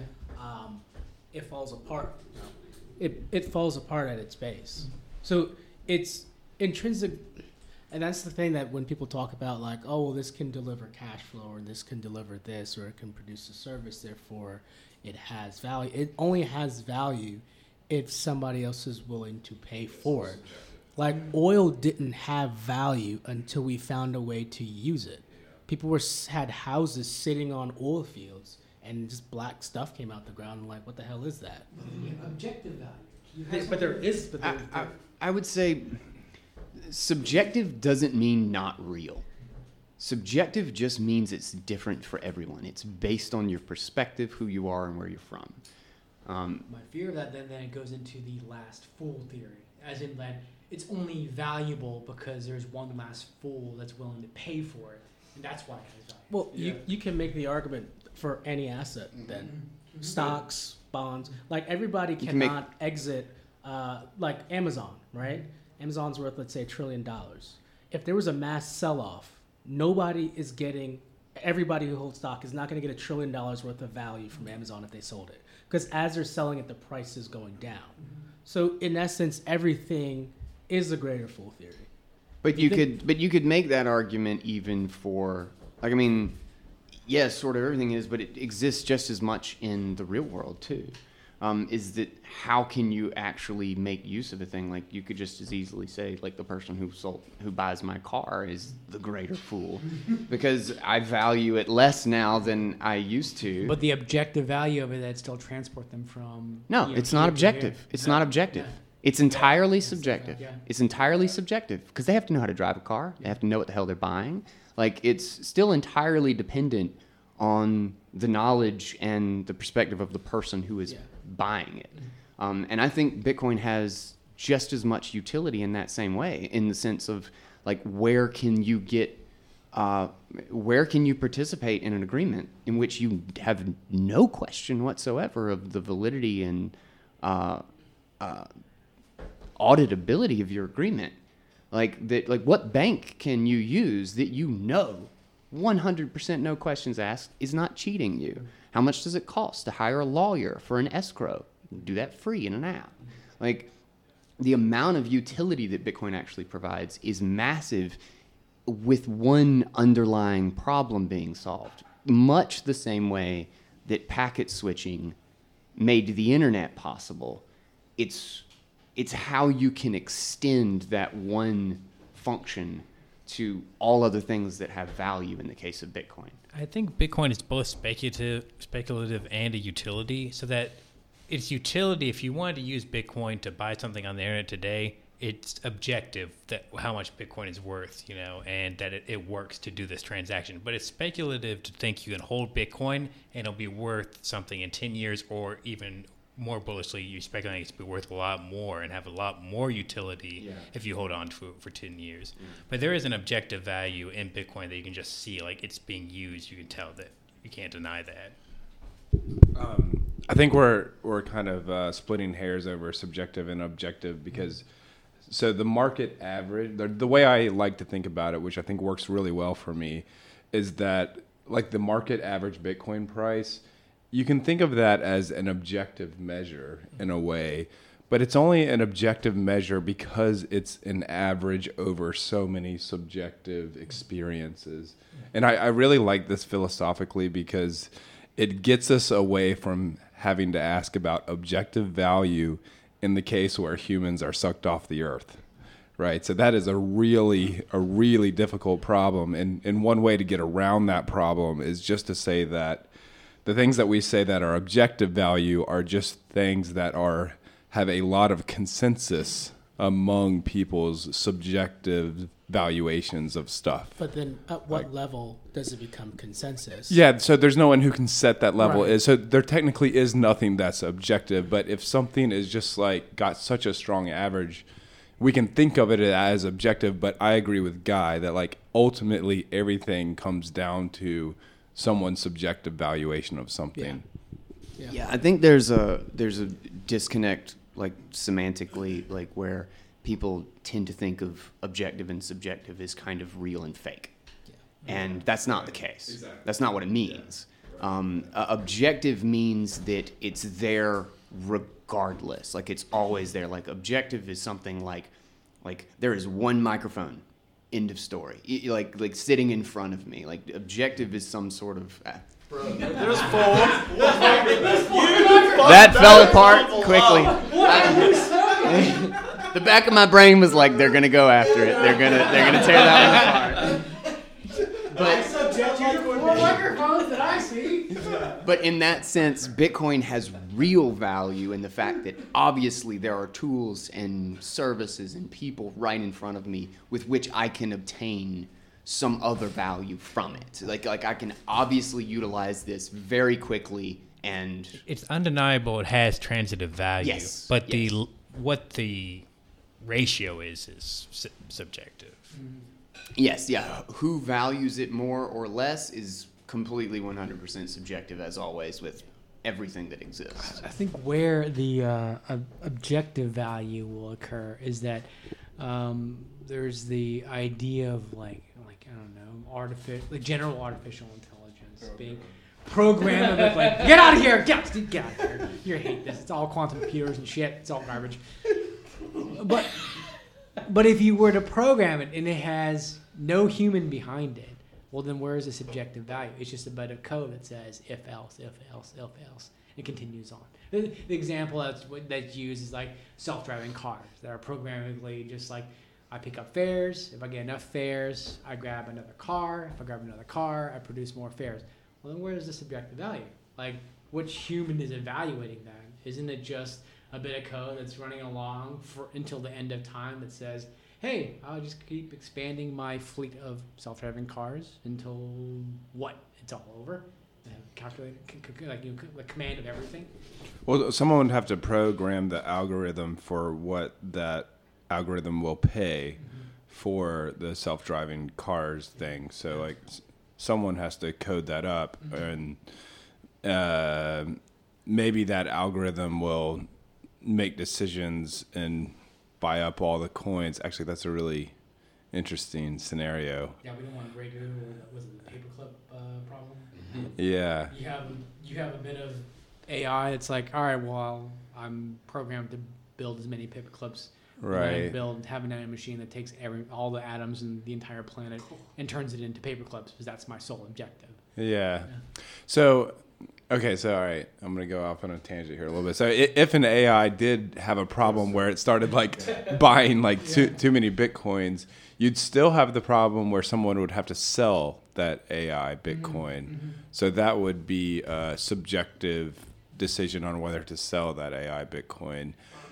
Also, also, I mean, but if all I, there's there's always to me a, a kind of nuclear option in Bitcoin, in which if there is some kind of crazy systemic problem, you know, we can always change the proof of work algorithm. Like we can always change the consensus if if it's if it's not like a human thing anymore, if it's been taken over by non-humans like bankers, or you know, or advertisers. You know, like if it gets taken over by these people, you know, we can always. Did I just call them people? If it take is taken over by these entities, we can always uh, change the consensus proof of work algorithm. What I loved was that you, if you were to lose all of the bitcoins except for one, the network still would run off that one. Isn't it divisible to like what one hundredth, like you know, one by eight zeros? Yeah, I mean, if one Bitcoin node, it would still contain the whole history, but you wouldn't have that agreement amongst individual people that were all uh, seeing the same thing. And that actually, I wanted to make this a point about subjective and objective too, is that um, one of the reasons the Bitcoin blockchain is awesome is because it looks the same in everyone's computer. Everyone that runs a full node is like subjectively looking at that, but they're all seeing the exact same thing. So it's like uh, it's another thing. It's like it's a bunch of individual people, a bunch of random people. Everyone has subjective experience, but it just so happens that their subjective experience is exactly the same, and that's what makes it seem objective. Yeah, and that's one of the really interesting things about it as a technology and a protocol for organizing people is that in that sense it it's it's objective in in the way that we're all looking at the exact same thing and there's no question about it. Like even when you're talking about languages like the English language like we don't mean the same things very frequently when we say the same words. It's not a the the protocol is not the same with everybody that uses it. Um, I can have the same conversation with somebody on uh, political side A and political side B, and one of them hates me and one of them loves me. You know, and it's they they hear evil in one corner and uh, freedom in the other, whatever, some bullshit. And so, like, these protocols break down a lot. And Bitcoin is one that does not have that problem. When, when a transaction happens, there's no question as to the meaning. Nobody misunderstands me in that transaction. So uh, it's, it's, it's a really interesting. I, I don't know. That's that's kind of the way it bridges all borders and all gaps because it is a protocol that doesn't. There, there there's no fuzzy lines. You know, there's none. to to push back on that point just a bit, I agree that you know if we're running Bitcoin Core, you know we're all going to agree that objectively this is the state of the blockchain and this is what's all happened. But this is kind of a, a thing that a lot of people have diff- different feelings on. Like, can you like if if if you're running a version and I'm running a version, I see mine. Like, can I say that yours is wrong? Like, if you're, if your ledger is different than mine, Well, I've been thinking about the multiverse and how I'd react to seeing a different construction of the blockchain. wait, wait, wait. Before before we go to multiverse, which I'm happy to go to, um, I think that that got out of hand. Wait, um, I could go with you, but oh, I I want to go with you, man. I'm, I'm ready. But uh, doesn't it all come down to doesn't it all come down to when the new block comes out from the miner, if both of our versions of, of Bitcoin accept that as a new block? You either accept that as a valid block or you reject that as a valid block. Doesn't it all come down to that? Yeah, I think so. And if you accept it and you call that Bitcoin, then you're the same. but yeah, but kind of what I'm getting at is like a lot of people call their version of Bitcoin Bitcoin. But it doesn't accept the same blocks. Yeah, I know. Okay. Well, I think it's like it, it, it ends up being like a networking thing. Is that if you want to join the community, if if you're trying to get the utility out of it that it has from being part of a huge community that's building an, an economy, essentially, and you want to be part of that economy, you have to choose the rules that that economy has settled on. Um, in the same way that like you know you can be like MySpace really is Facebook, and you can tell everybody it's Facebook, but you're not connected to the Facebook network. It's a different network, um, and uh, in that same way, Bitcoin is uh, it's about consensus on the rules. Yes, you can change the rules, but you have to. You don't have any control over whatever what somebody else decides is theirs, and your rules might not have anybody. It might not have any utility or any use or any liquidity because nobody wants to play by those. Yeah, and but but like even in a situation where there was a consensus change, like in the the AI buying up all the Bitcoin and you changed the proof of work algorithm, like there was consensus to change the algorithm, but is that is that Bitcoin? Yeah, so I guess your your que- the way I would interpret your question is like a semantic question about the name Bitcoin. Yeah. Yeah, that's a that's a whole other interesting thing that we have to go in the multiverse to answer. No, but uh, yeah, I, I think about that a lot. I think it's fascinating.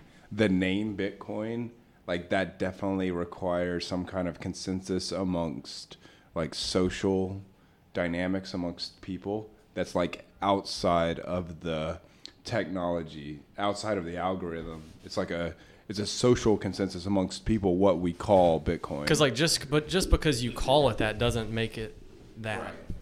it has to be an agreement.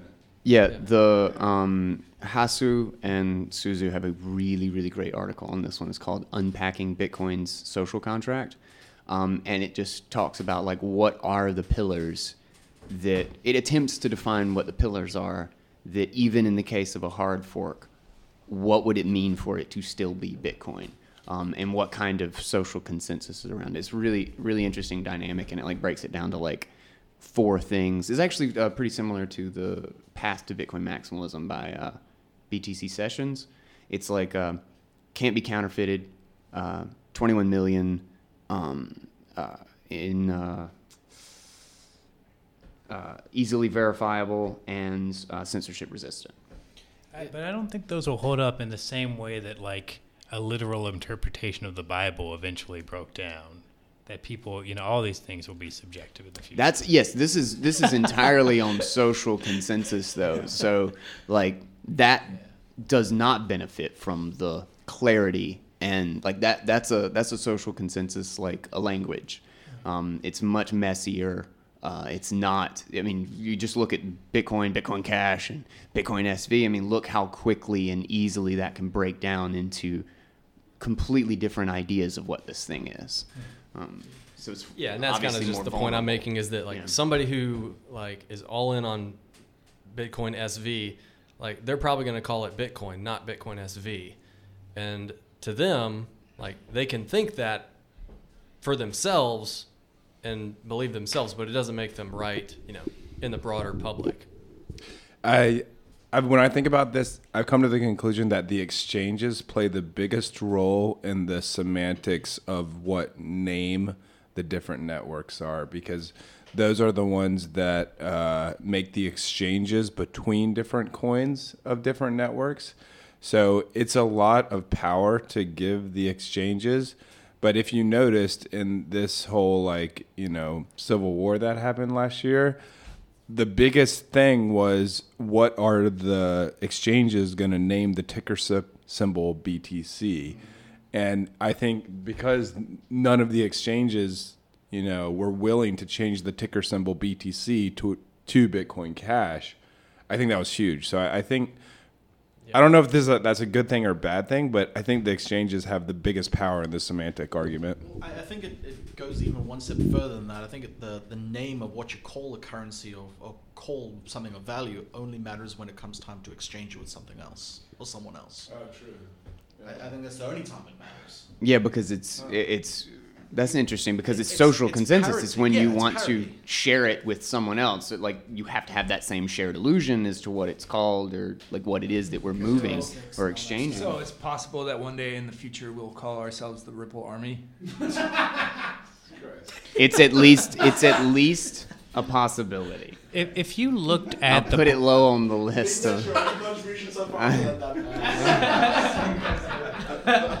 because if you just if you just independently audited the code of all the forks of Bitcoin, you, you would and you didn't know about the forks. You I don't know if it would be obvious that you weren't looking at what you thought was Bitcoin because they're going to look so similar in the way that Well, if you know, like, there's a lot of differences now between SV and Bitcoin Cash or whatnot. Um, but I mean, if you're looking at the client, maybe not. Like, if you just knew it, like, as deep as the client is, um, it'd probably be a bit to figure it out. But I think on Steve's point of the exchanges having the power is that I don't really think they do hold that power. Um, they it looks like that because that's the response. Like, like that is kind of the, I guess it's the hammer on the court case, you know. But it's like the jury is still the one that makes the decision, and um, don't don't get at me, Jared. I don't. uh, but uh, in the sense that the exchanges have to please their customers, and if their customers are like, you, you you're not you're not changing the ticker symbol, like you're full of it, um, and that's kind of what we saw, and then the power of uh, the the defensive power of running a full node is that you won't be able to receive my Bitcoin if I run a full node. Like you'll get like a shitcoin or. You can essentially kick the exchanges off the network if the users decide that they have changed what is what. Um, and it still makes a big difference, and they still are in a position of power because they're kind of that bridge between the people who are not here and the people who are looking to get here, kind of thing. Um, so they do have like a position of like visibility, but I don't think they hold the power. I think they are just as subjected to uh, what their customers think Bitcoin is um, as pretty much any other service. Yeah, I think when that whole um, f- fork happened between Bitcoin and Bitcoin Cash occurred, I think a lot of exchanges leading up to it took a pulse of what people were saying, from the developers and just a general community to kind of get consensus, because I think there was a lot of reputational risk for the exchanges if they got it wrong. If they just unilaterally said that Bitcoin Cash was Bitcoin, and the um, the nodes didn't turn on or the miners didn't pull their hash power to mine it instead and stayed on what was no longer called Bitcoin, that's reputational damage for any of those exchanges that were involved. Was there was there an exchange that labeled Bitcoin Cash as Bitcoin then when this happened? Oh, That's not exchange. There were So- there were um pool. I can't remember exactly who it was. Um, I think it was Bitfinex maybe that they didn't they didn't label Bitcoin as Bitcoin Cash. Um, but somebody started selling because you think about it like Segwit 2x basically showed uh, this whole like dynamic because so many exchanges um, were in fact behind Segwit 2x. All the miners, it's like something like 80 some or no, no, it was like 90 some odd percent supposedly of the miners were like, yeah, we're going to call Segwit 2x Bitcoin. And then somebody started selling futures contracts. Uh, I think it was Bitfinex.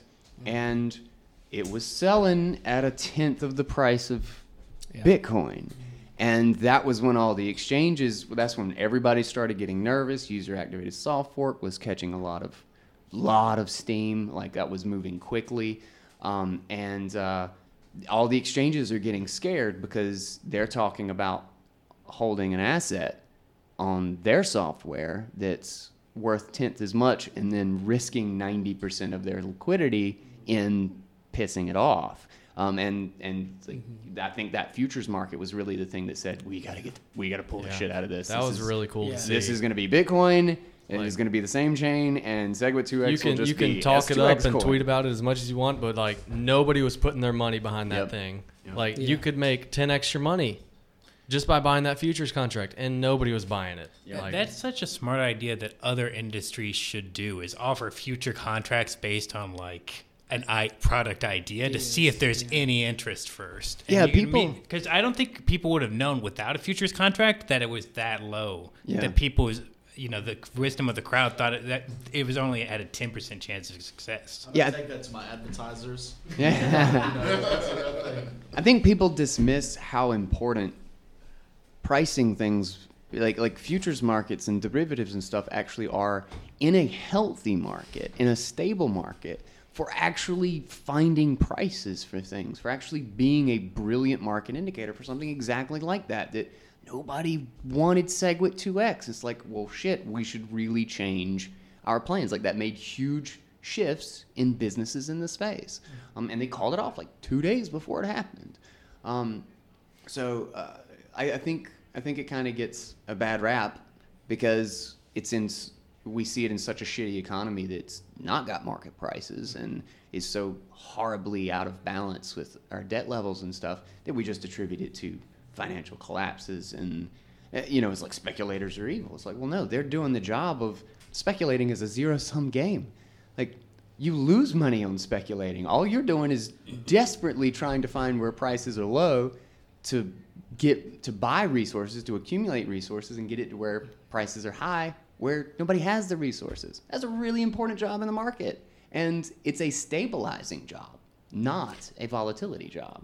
Yeah, like traders. So traders are very important, especially people hate short sellers, but short sellers are absolutely vital to the market because they can tell you whether they can infer more information about a product or an asset and saying, wait a minute, wait a minute, the fundamentals are not lining up.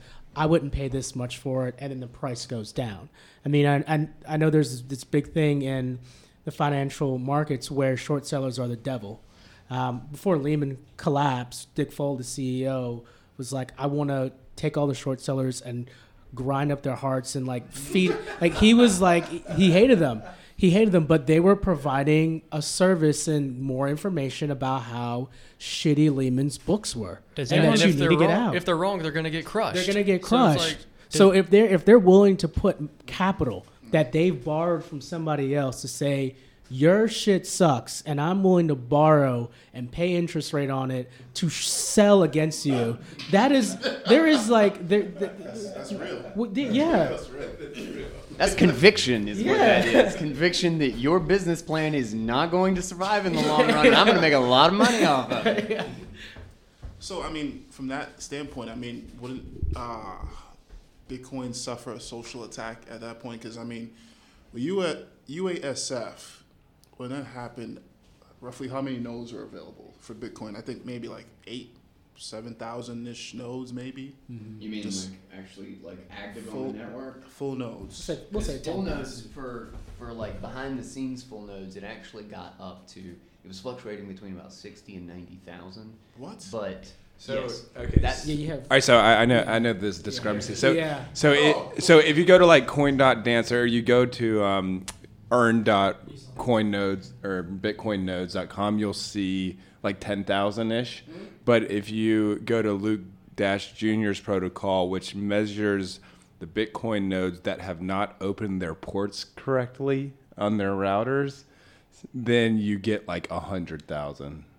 So it's only like it's only ten thousand Bitcoin nodes that have actually gone into their routers and they've opening the the port forwarding correctly so that they can be discoverable for new nodes.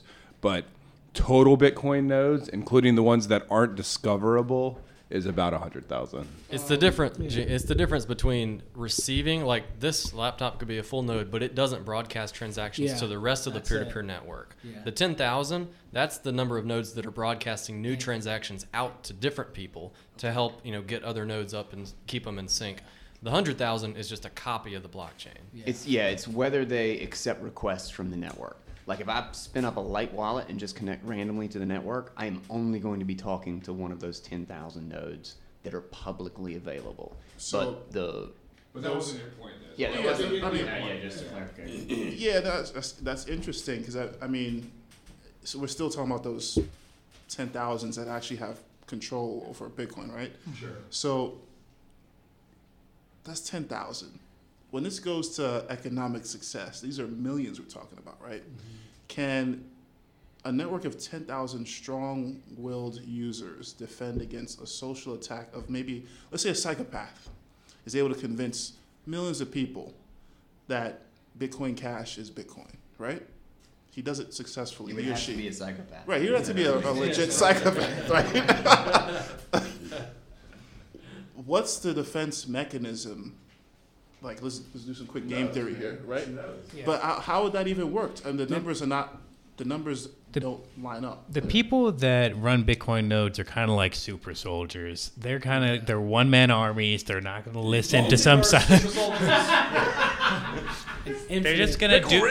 They're not gonna do what anybody else tells them to. They are just kind of gonna be stubborn assholes about it and continue running their Yeah. nodes. In my opinion, it's not like an objective normal person. They're they're specially selected from the They're- general population. They're ideologues. It's kind of like the same. It's I, I kind of see this as the same thing of, you know, well, what's stopping uh, Bitcoin from falling into like a death death spiral as far as like price? Right. Well, you have a lot of OGs that believe in this thing hundred percent and will not let this thing fail. So they will kind of be the ones that kind of disseminates the, the, the, the ethics or what it is about Bitcoin. They're kind of like the standard bearers of it. Mm-hmm. So I think it's going to be very hard to convince 10,000 if you assume a vast majority of them are have that caliber of ideology or just conviction in it to go along with a social attack. yeah, And I also think you have to remember that it's not. It is not just the ten thousand that you have to convince. It is the full hundred thousand because anybody who is running a node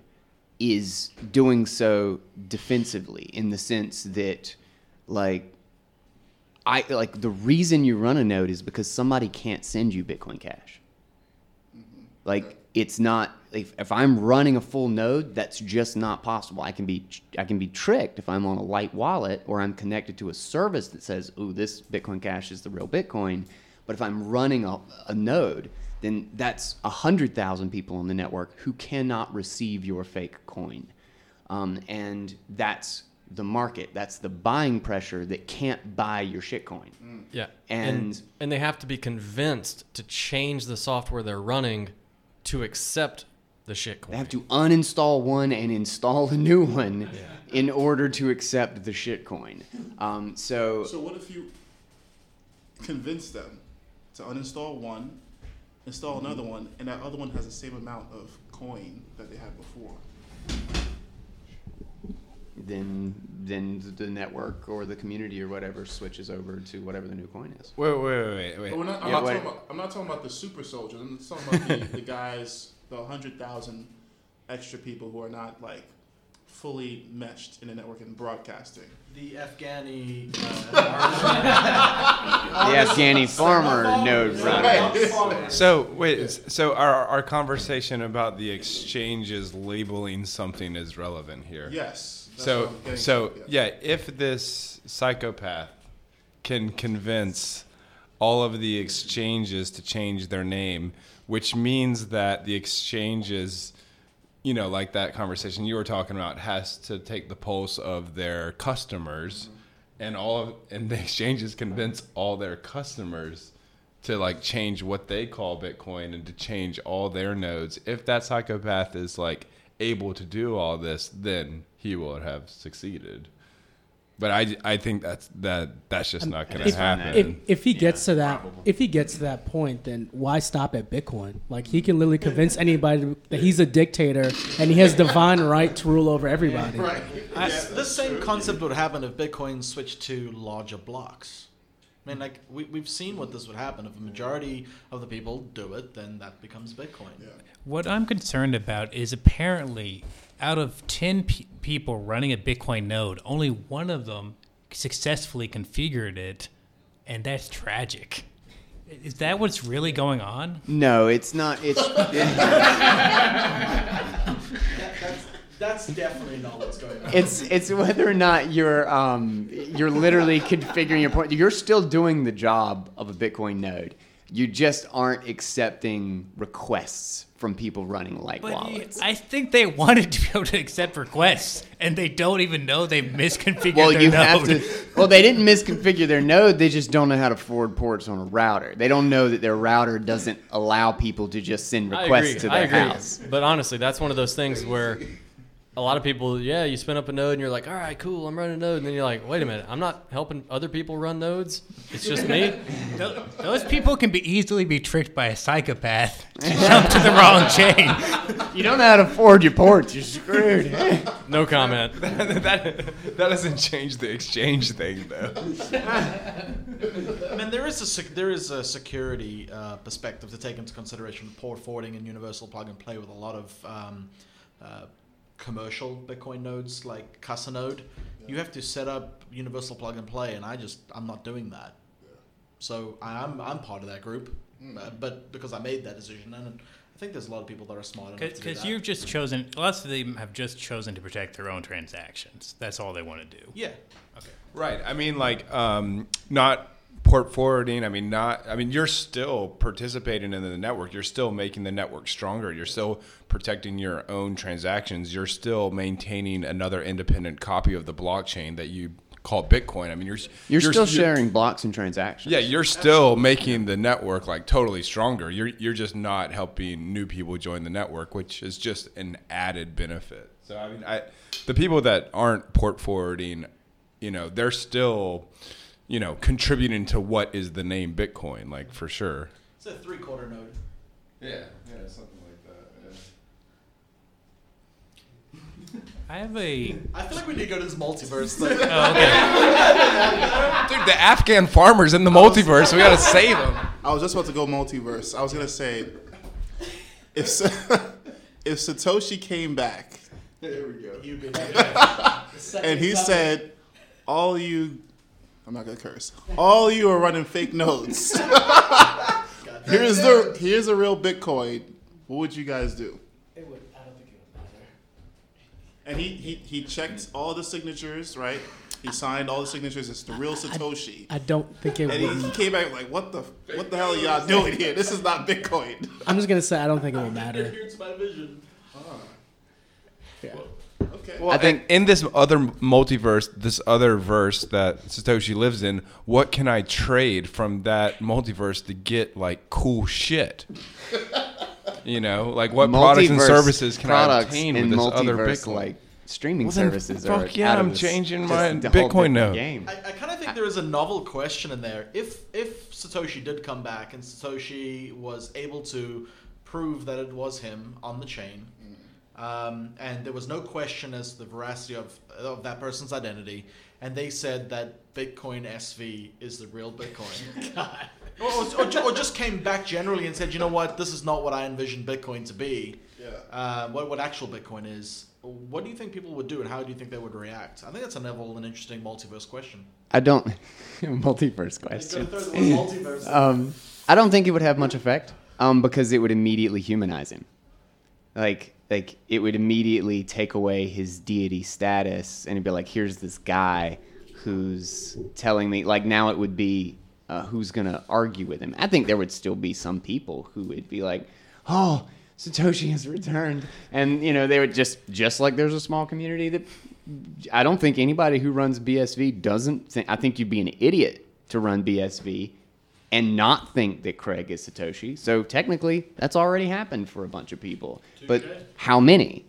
You know, like and I At least one. I feel it would be a really bad look, and I would compare it to Satoshi revealing himself to like.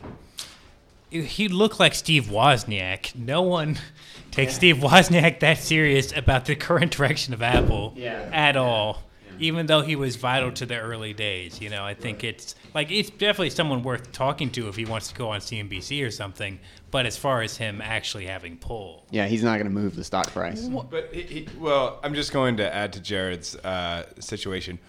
He could sign a message, you know, from Satoshi's coins. That so this isn't just like Craig Wright saying he's Satoshi. This is like It's legit. proven Get a that message from Satoshi. no, he. This is proven that he- the message is in you know a signed transaction that is proven to be from the Satoshi's coins that he owns. So that that would make it different. But I still don't. Also, Also, what? in this situation, we leave out the key fact that this Satoshi character wants us to change to a different chain. Why isn't he dumping all his coins that he holds on BTC today? So if he's not dumping those coins, I'm not selling either. That's a good point. That's a really good point. Yeah. I, I think that if, if if there was a Satoshi that came back, there would be a lot of people trying to um, vilify him. Once you know who the person is, you can paint a target on his back. You can you can really dive into what they've done, the speeding tickets they've had. He'd be doxxed to no end. Um, and, and that Did you would be see bad for what he did at this party in Yeah. college? And there would be the inevitable charges of sexual harassment. Yeah. um, not that I'm trying to make some political statement. I just think that people will come out the woodwork and, and say all kinds of crazy stuff. Yeah. Which is why I think it's Bitcoin's one of its major components of its, of its success is the fact that Satoshi's been anonymous. And he, I think that if you wanted to blindly follow Satoshi, you would not necessarily be wrong. I think the fact that he hasn't moved his coins is a superhuman act. And the fact that that plus bit creating Bitcoin itself is like, you know, is someone really going to come up with a better answer than Satoshi? You could just blindly follow him if he did, ever did come back. And I like, I wouldn't have a problem with that. You, it wouldn't be the dumbest thing you've ever done to be like, well, maybe this guy's got a point. Yeah. I, I also think there's a significant population now that doesn't care about Satoshi anymore. Like Bitcoin has achieved some kind of centralization where it's like, okay, whatever, maybe Satoshi did come back, but we're now in a state where we want a leaderless coin and we would like, you know, whatever Satoshi says is the new coin is not the new coin because that new coin now has a known leader, and the most important property of a money is that it doesn't have a leader. Like I think there's there's kind of a critical mass of, of people that think like that now. Yeah, uh, I agree. In fact, I, I feel like I'm part of that like group because like I, like what Satoshi made available and like the foundation that he put into this is unbelievable and unquestionably like a huge. I mean, he he's the contribution that made it, you know. Um, but at the same time, like if we actually found out that Craig Craig Wright was Satoshi, even though I know it's completely ridiculous to think that, but let's say something like he signed with the keys tomorrow, wouldn't matter to me. Like I would still think Bitcoin Satoshi's vision is stupid. Um, like I don't I don't judge it because of who Satoshi who I think Satoshi is. In fact, Satoshi made a couple of mistakes or like miscalculations I think at the beginning that have been since corrected and better understood. He lived in a world in which the thing didn't exist. We've had 10 years to understand what it means. We've had 10 years to figure out where it really does apply and what makes it a differentiator like in the realm of finance and the world of money. So yeah, I, I don't think I don't think it would make any difference. He I would have to make a very compelling argument. Yeah, I agree. I, I don't think it would make a difference to me either. And I think it would just be the most perfect like thing if if he you know did come out and it was like proven beyond a shadow of a doubt that it was this person, and everybody in Bitcoin is just like, yeah, that's cool. We don't care. We don't care. That would be That's awesome. Thank you so I- much. Can I get you on my podcast? But I'm not like- updating my software. I, I mean, I do think that is the wrong reaction. Is not to care at all. I think that Satoshi coming out at this point, he's obviously not Craig Wright. Realistically, he's going to be some really cool genius guy. yeah. And honestly, And- like, well, we talked about you know Bitcoin success a while back. Like that would be a tremendous factor in, I would say, considering Bitcoin a success is if Satoshi couldn't get done what he wanted to get done. So the question comes, That's sorry, a really good point. yeah. just quickly then, who do you estimate or guess was Satoshi? Yeah, that's a whole other you know, kind of world. Um, I actually asked uh, Aaron Van Wirdum this question when I had him on the show, and he, uh, I asked him if, well, well, first his answer was, I don't want to know. Um, but I asked him if, like, during his Genesis Files series and like his studies of like the early cypherpunk mailing lists and stuff, like, do do I think, uh, do you think you like wrote about this person? Do you think one of the people that you covered or whatnot? And it was like, you know, I think there's definitely capability that it could be um, Nick Szabo, clearly a candidate.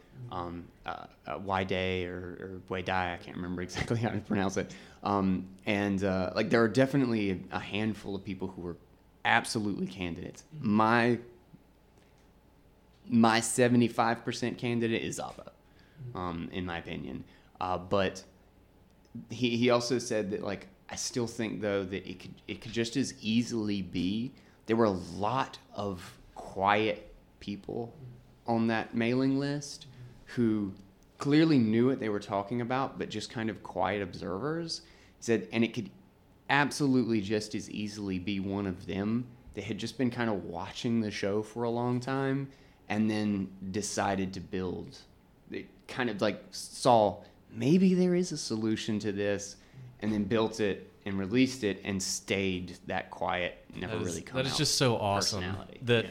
it genuinely could just be somebody who they were just all just nobody knows Yeah, just nobody They're- knows, and they're- they're when the when the product started gaining steam, they're just like, okay, this is too much, I'm out. I think in general, when people have done this before, there have been authors that have kept their identity secret their whole lives, and they tend to not be someone who is also known in another capacity. It's more often they were just a nobody that preferred to just stay unknown because they assessed life accurately enough. They're like, you know what, fame's not great. I'm not gonna fall for that trick just to learn what everyone else already knows. Yeah. You know, I really hope that he's sitting somewhere having a, a good old fucking chuckle at us that we're Dude, me talking too. about this because that would be a fucking kick-ass joke. Just like you're the only person that knows that you're changing, the, you've changed the world, and nobody else knows. That's that's that's true power. Uh, getting back to the question a while ago, uh, it just occurred to me my opinion on whether I'd switch my node over to the multiverse Satoshi is important question if there was a multiverse Silk Road and there's drugs out there that I've never imagined before, space drugs, like multiverse drugs. So that'd be a factor in my decision. would that make you finally buy bitcoin Dude. I bet there's a drug called multiverse if you look hard enough. My concern is actually that blockchain that blockchain's creating an objective reality that's disrupted the multiverse and is preventing it from fracturing. so that it, you know Oh, you need that, the is that the the root that You- they all are stuck to? yeah you need you need to be able to fracture to survive, and we're now don't have that ability and will eventually dead end. Proof of work killed the multiverse. Yeah, no, dude, that's not great. Like, well, proof- also if you look into like you know the uh, revelations and stuff like that, it's all pretty clear. So. Clearly, guys, guys, come on. Didn't you read it? then.